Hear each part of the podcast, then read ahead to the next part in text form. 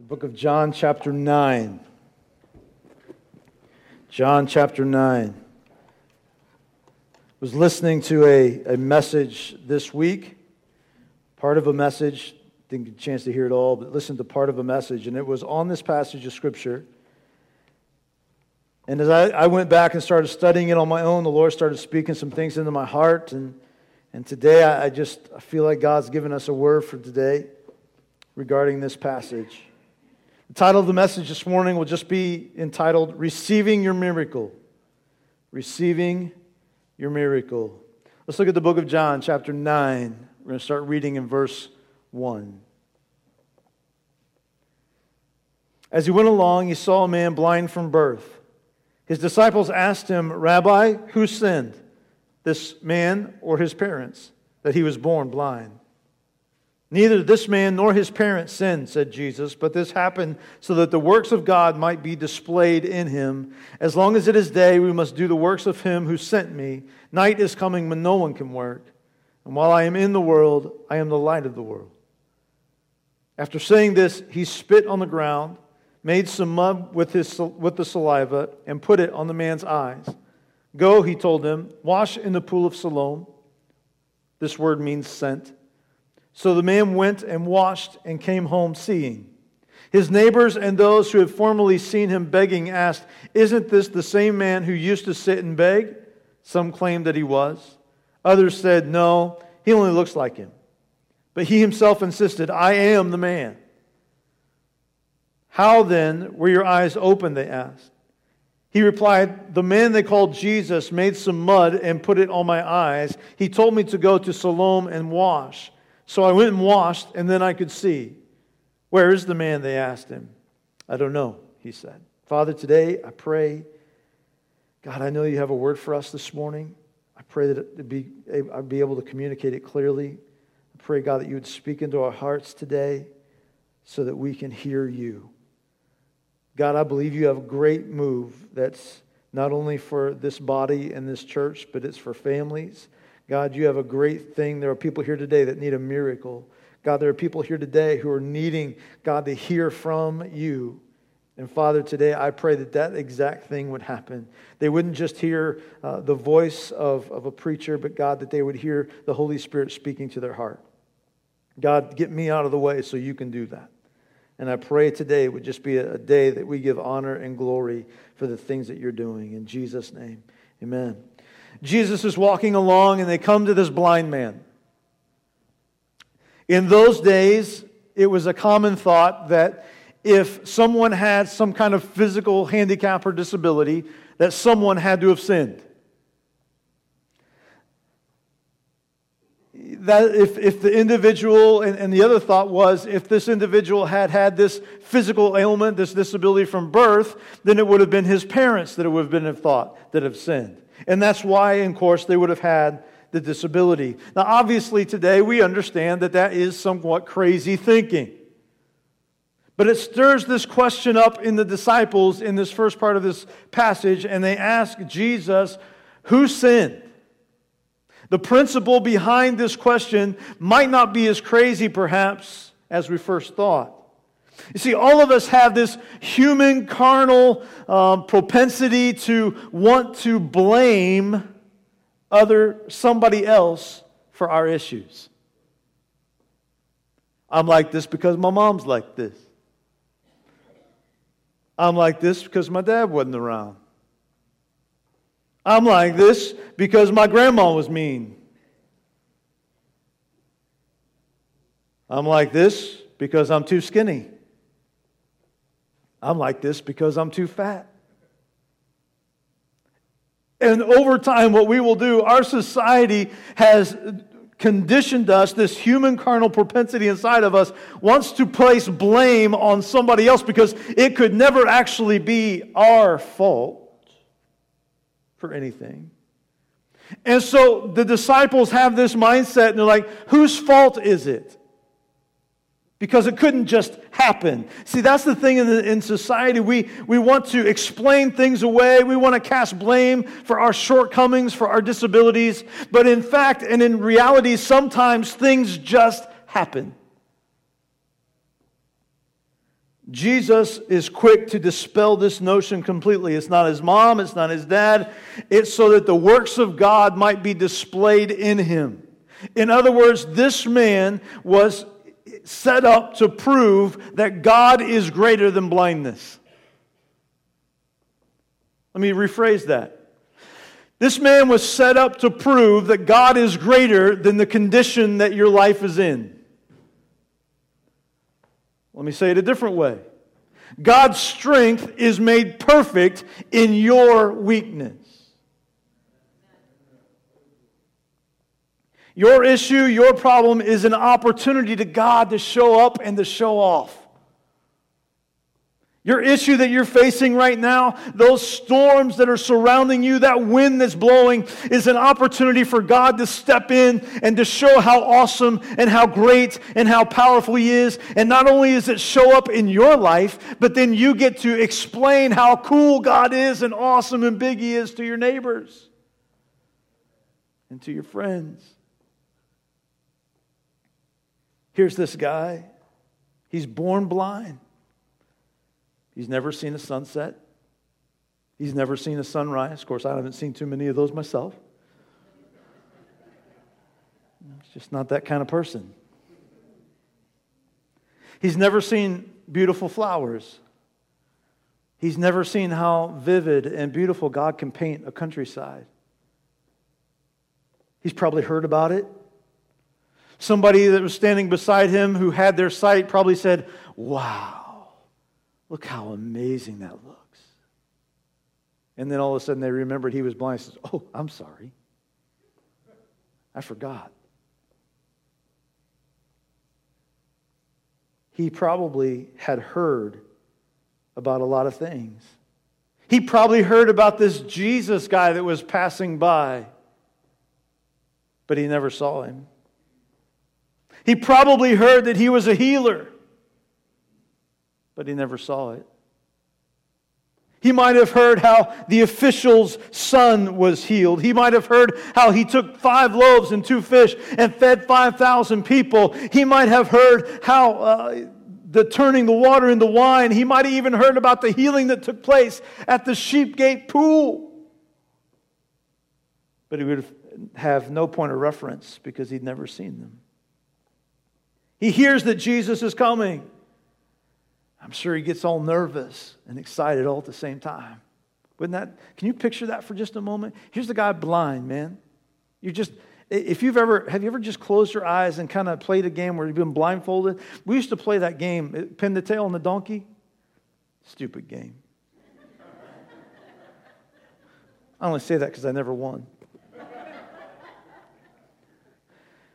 And they take you and they they put this blindfold on you, and, and you'd see the donkey in front of you, and they put this blindfold on you, but it wasn't enough to put the blindfold on. They had to spin you around like a top for about 12 times, like an Izzy Dizzy. You've never heard of Izzy Dizzy? Where you get you put your head on a bat and you spin around? Okay. Shoo! I'm, I'm, folks, you got to work with me. I'm on a limited time frame here. I, I can't explain all my metaphors, all right? And then they set you toward this donkey and they say, Go pin the tail on the donkey. Well, half the time I wouldn't even get it on the picture, much less the donkey. And you're walking through there, and it's, it's just like you, you can't see. You have no sense of direction, you have no sense of, of anything. And this guy lived his life that way. This guy lived his life without being able to see.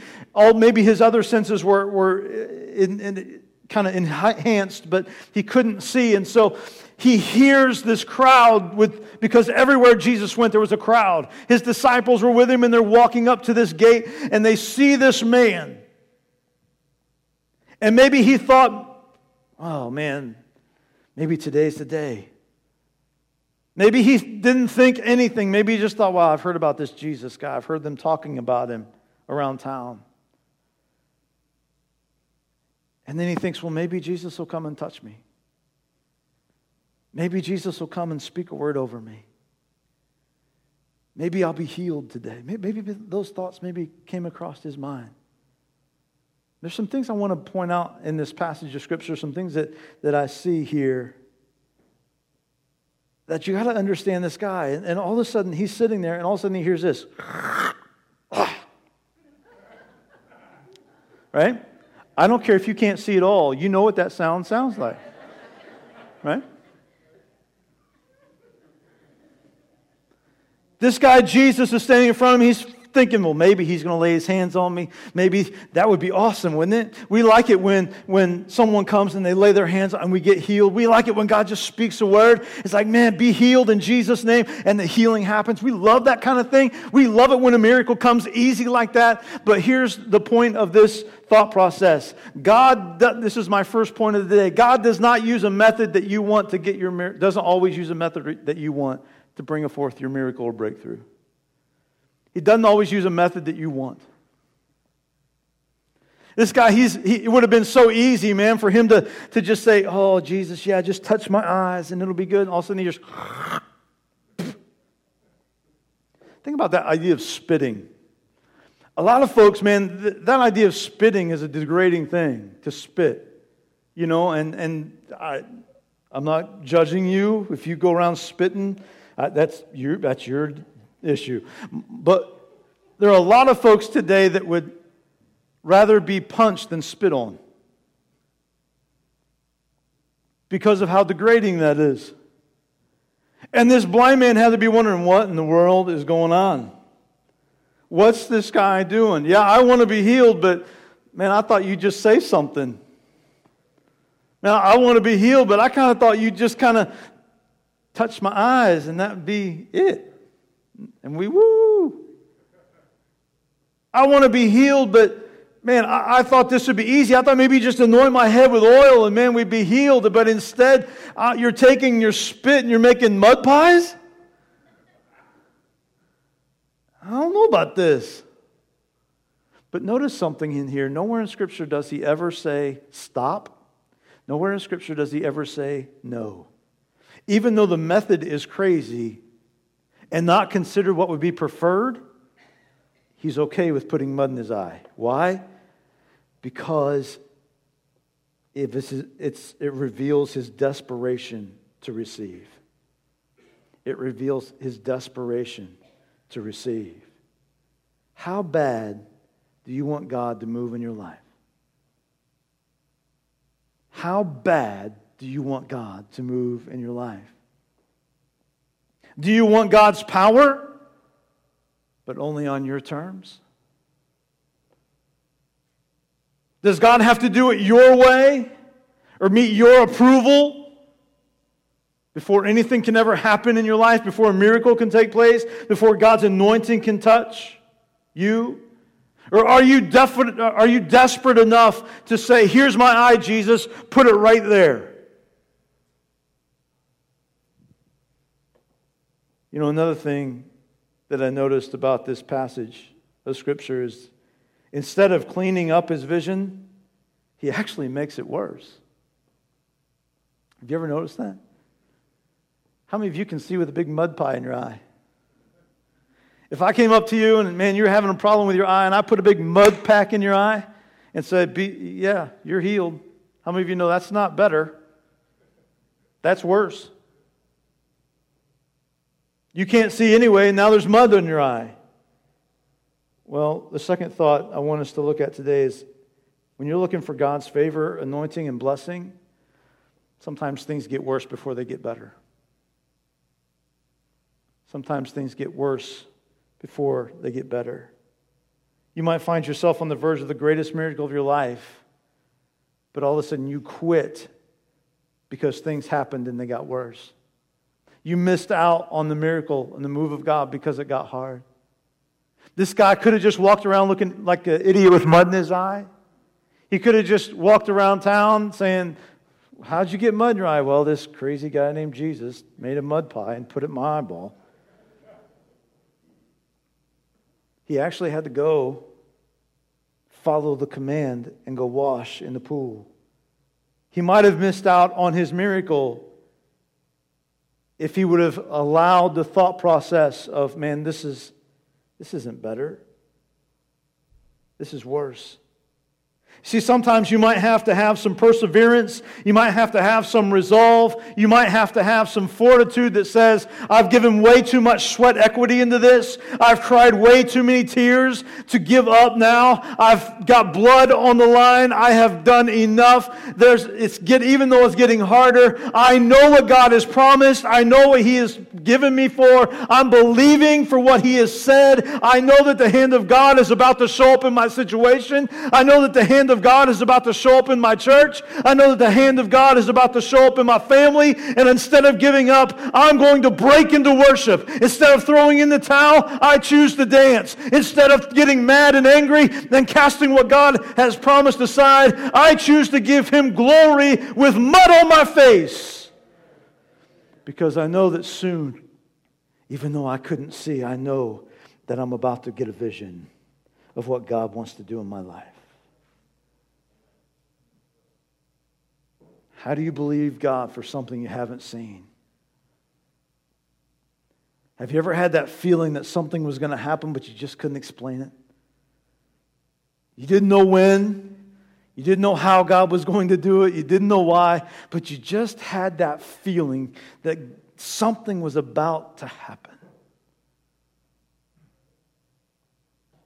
You knew it was soon. Don't give up.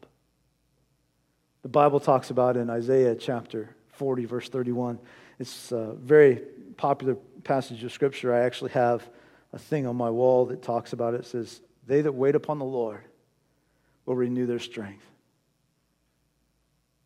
They that wait on the Lord will renew their strength. But I think we've got that thought process of waiting on God all screwed up. Because we think that waiting on God's mean like we wait for the bus. God, here's my need. I give it to you. I'm going to go over here and sit down. Oh, and I'm going to wait. Bible said to wait on the Lord and I'll renew my strength. I'm just going to wait right here, God. And I ain't going to do nothing. I'm just going to take in the sights and the sounds and I'm going to wait right here. And that's the approach we take. And I don't think that's what God talks about in this passage of Scripture. That those who wait on the Lord you don't just sit around looking at the scenery around you, but you actually start doing something. As you're waiting on God, start doing some spiritual push ups. Start reading your Bible. Start doing some more reps with your prayer life. Start pumping into your life spiritual disciplines so that whenever you know when that comes and God blesses you and He gives you the things that He is talking about, He blesses you with the anointing, He blesses you with, with the miracle, He blesses you with the thing, you'll be able to bear the weight of it because you're strong and you've waited with the Lord and you've also waited on Him. To have that thought process in your life that I'm going to be strong enough. There's an old I believe it was Timex, that take a licking and keep on ticking. To be strong enough to main, maintain focus in opposition. To be strong enough so that when people murmur and complain, it doesn't rob you or destroy you. Jesus tells him, Go wash in the pool. You got mud in your eyes, but go wash in the pool and you'll see. Now, that leads me to the third point because obviously that didn't sit well with everybody. So the third point is this people won't always approve or be as excited about your miracle as you are. Jesus sent this man to the pool to get his miracle, and immediately after that, notice that his neighbors are a little critical. This guy had been there, he's a man. This is not some little boy, he's a full grown man. You know what that tells me? He's been at the pool, he's been at this gate for a while. He's been blind all of his life. He's been blind from birth. This guy has been blind years, not months. Decades, probably. Not just a few, couple years. And so his neighbors come and they ask, Is that the same guy who was blind and was begging? And some of them said yes, and then some other one said, No, it only looks like him. The Pharisees jumped in. You'll see that as you look into the, the, the rest of this chapter. I encourage you to read that uh, on, on your leisure sometime today or this week. The Pharisees jump in and they're judgmental. You find out that religious people always complain about what happens. they were complaining even about the day that it happened. Can't heal on the Sabbath day. What are you doing? You would think that everyone would be so excited for this dude, wouldn't you? I mean, think about it. This guy's been blind his whole life, and now all of a sudden he can see. You would think, man, that that community would throw a party for this dude. Man, this is awesome. This is great. This is spectacular. This dude now, he was, he was blind. Now he can see. Think how cool that is. He's not going to have to beg anymore. He can actually go out and do. He's received a miracle from the Lord. How awesome is that? You'd think there'd be this celebration. But there's not. Instead, there's murmuring and complaining. I don't think this is the same guy. I don't even think he was blind in the first place. How ridiculous is that? Have you noticed that when we start complaining and murmuring about things, we just get on the verge of ridiculousness? Have you ever thought about that? You know, and it just, all we do is stir up things in our heart, stir up things in our mind that aren't there. The Pharisees call him in to be questioned. They listen to his testimony and they don't believe him. I don't know what to tell you, man. I was blind and now I can see. Oh, that can't be true. No, no, no, no, no, no, no, no, no. Go get the guy's parents. We're, we're going to justify this. So they go get the dude's parents and they ask them, Is this your son? Was he the guy? Was he blind? Has he, has he been blind? Yeah, he's been blind. Well, tell us again what happened. And the guy, uh, this time, I, I love this blind man because this time he just, he kind of gives this attitude. I don't know if, if you, when you read this, we're going to talk about this. A second time they summoned, verse 24, the man who had been blind, give glory to God by telling the truth, they said. We know this man is a sinner. He replied, Whether he is a sinner or not, I don't know. One thing I do know I was blind, and now I see. And they asked him, Well, what did he do to you? How did he open your eyes? I've told you already but you didn't believe me.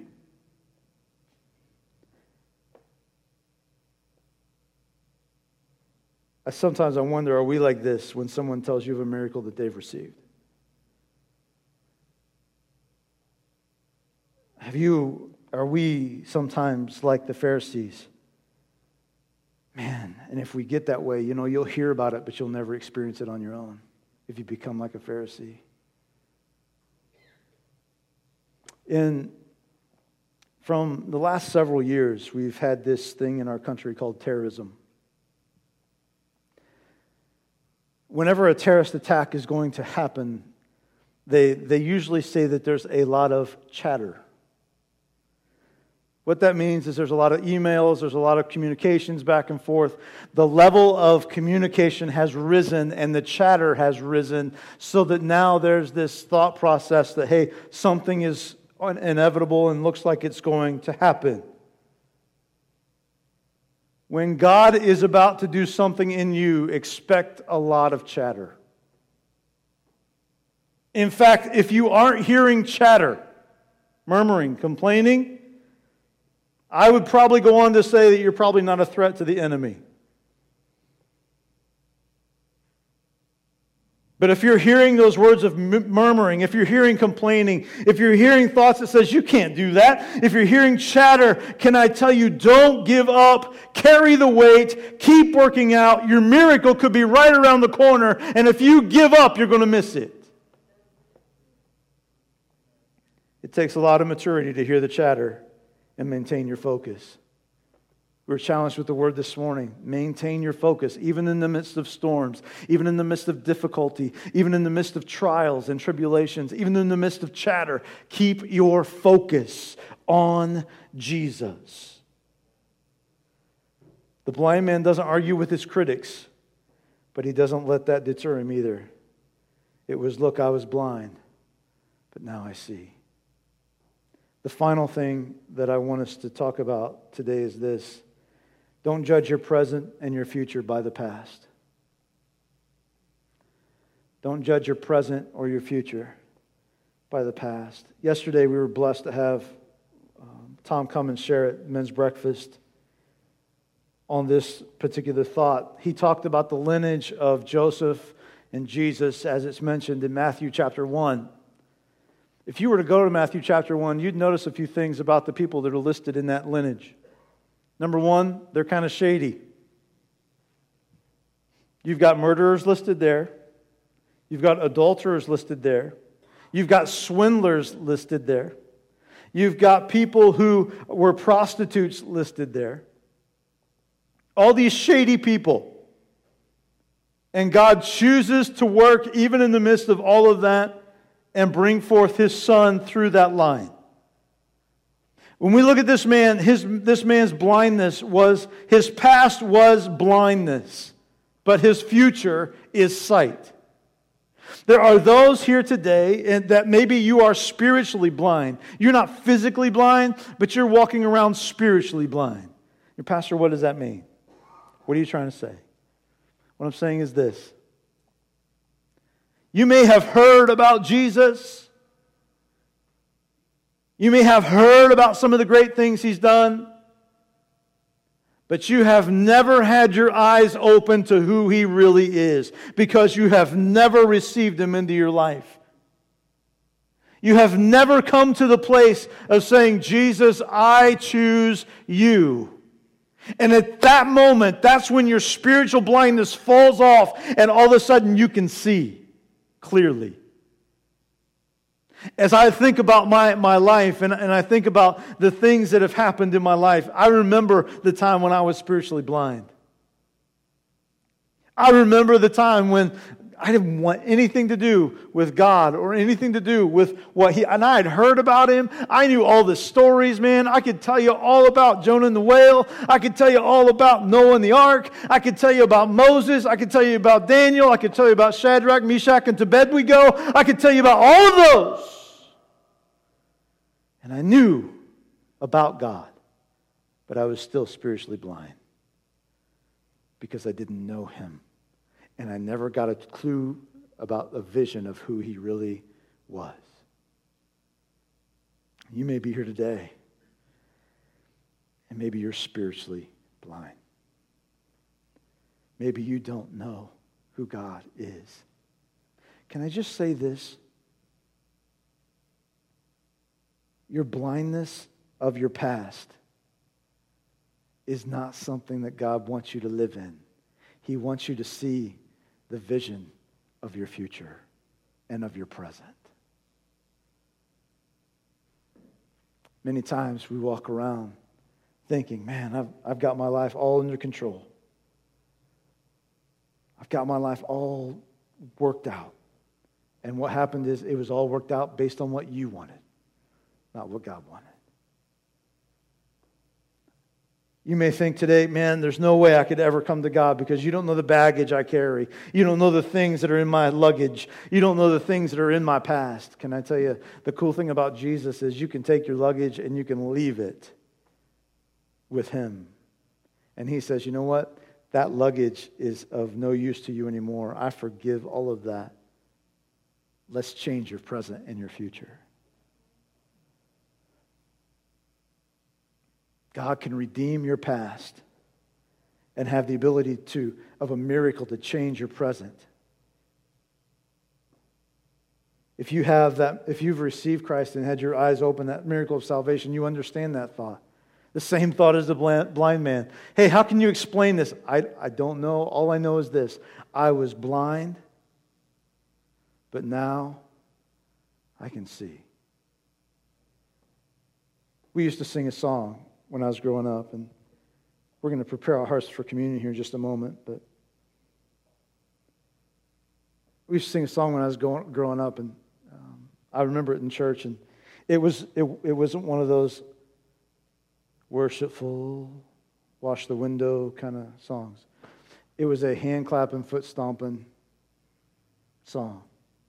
And it just went like this When I think of his goodness and what he's done for me, when I think of his goodness and how he set me free, man, I want to shout.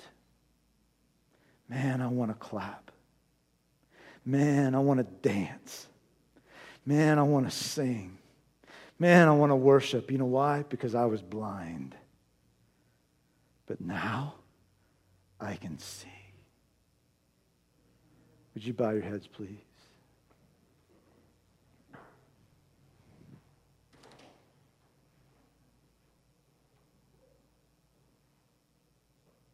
Father, today I, I thank you for sight. I thank you, Lord, that you give sight to the blind, the spiritually blind. God, today as, as we approach this table, I pray that as, as we remember the price that you paid for our sight, as we remember the price that you paid so that we could have a future and a hope that was a vision of purpose and of relationship with you. God, there may be some here today that are still in spiritual darkness. Or maybe today they're walking around with spiritual cataracts. They've had their eyes open at one time, but they're letting sin and other things come and cloud and almost bring darkness back. God, today, I want you to bring sight. I want you to bring sight. You're here this morning, and I've used the metaphor, yes, about spiritual darkness, and, and even the idea of in the prayer about cataracts. And, and I just want you to know that God loves you so much, He wants to give you your sight back. You're here this morning, and, and you say, you know, Pastor, there's, there's sin in my life. There's things in my life that, that I know aren't pleasing to God. That word that came forth this morning earlier said, if you will humble yourself, if you'll approach God, He will, uh, he will tell you the things that are in your heart that, that He needs to forgive. He'll tell you of the things where, where you may have blindness or you may have dimness or whatever the case is, there's sin there. And you need to have it exposed and you need to be repentant of it so that you can see. So, Holy Spirit, right now, do that in this building. Holy Spirit, right now, expose sin in this building. You're here this morning, you say, Pastor, I'm walking around in darkness, but I want to be able to see today. Would you slip up your hand? We want to pray with you this morning. Yes, thank you. Thank you. Thank you. Praise the Lord. Praise God. Walking around in darkness, man, but I want to see.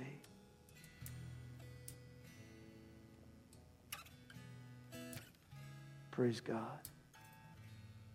We're going to have an altar call here in just a moment, but and we're going to include you in that altar call, but I also want to include some other folks in this too. Some of you have been in a place where you know that God's promised you some great things. You need a miracle in your life. And man, you know God has made some really cool promises to you. I believe in the promises God's made for this church. I believe in the promises that God has, has told us and through words of prophecy and, and words of things that have come forth, God is going to do. And I also believe that some of you have some things God's spoken over your life. And maybe they've not come to pass yet, and, and you're, you're kind of wondering what in the world's going on. Can I tell you, God may not use a method that you're comfortable with? It might get worse before it gets better. People may not be as excited about it as you are. But can I tell you, if you'll persevere, if you'll hang in there, if you'll keep your focus where it needs to be, that miracle will happen. It may not be how you thought it would happen.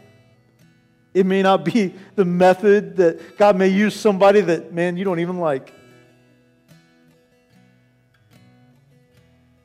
But I'm telling you, if your focus is on Jesus, He'll bring it about if you won't give up. So, here this morning, if you're here as, as we have this altar time, I want to invite you to come. If that's if you raise your hand in that first altar call, or maybe you're here today and you're just believing for a miracle and it's not happened yet, but you know that God wants to do it, and you want to just have resolve and keep your focus, and you want to come pray. Pastor Eric's going to lead us as he leads us in a song. I would invite you to come. Would you stand across this sanctuary, please? And as he sings, would you come? We want to pray with you today, right before we have communion this morning.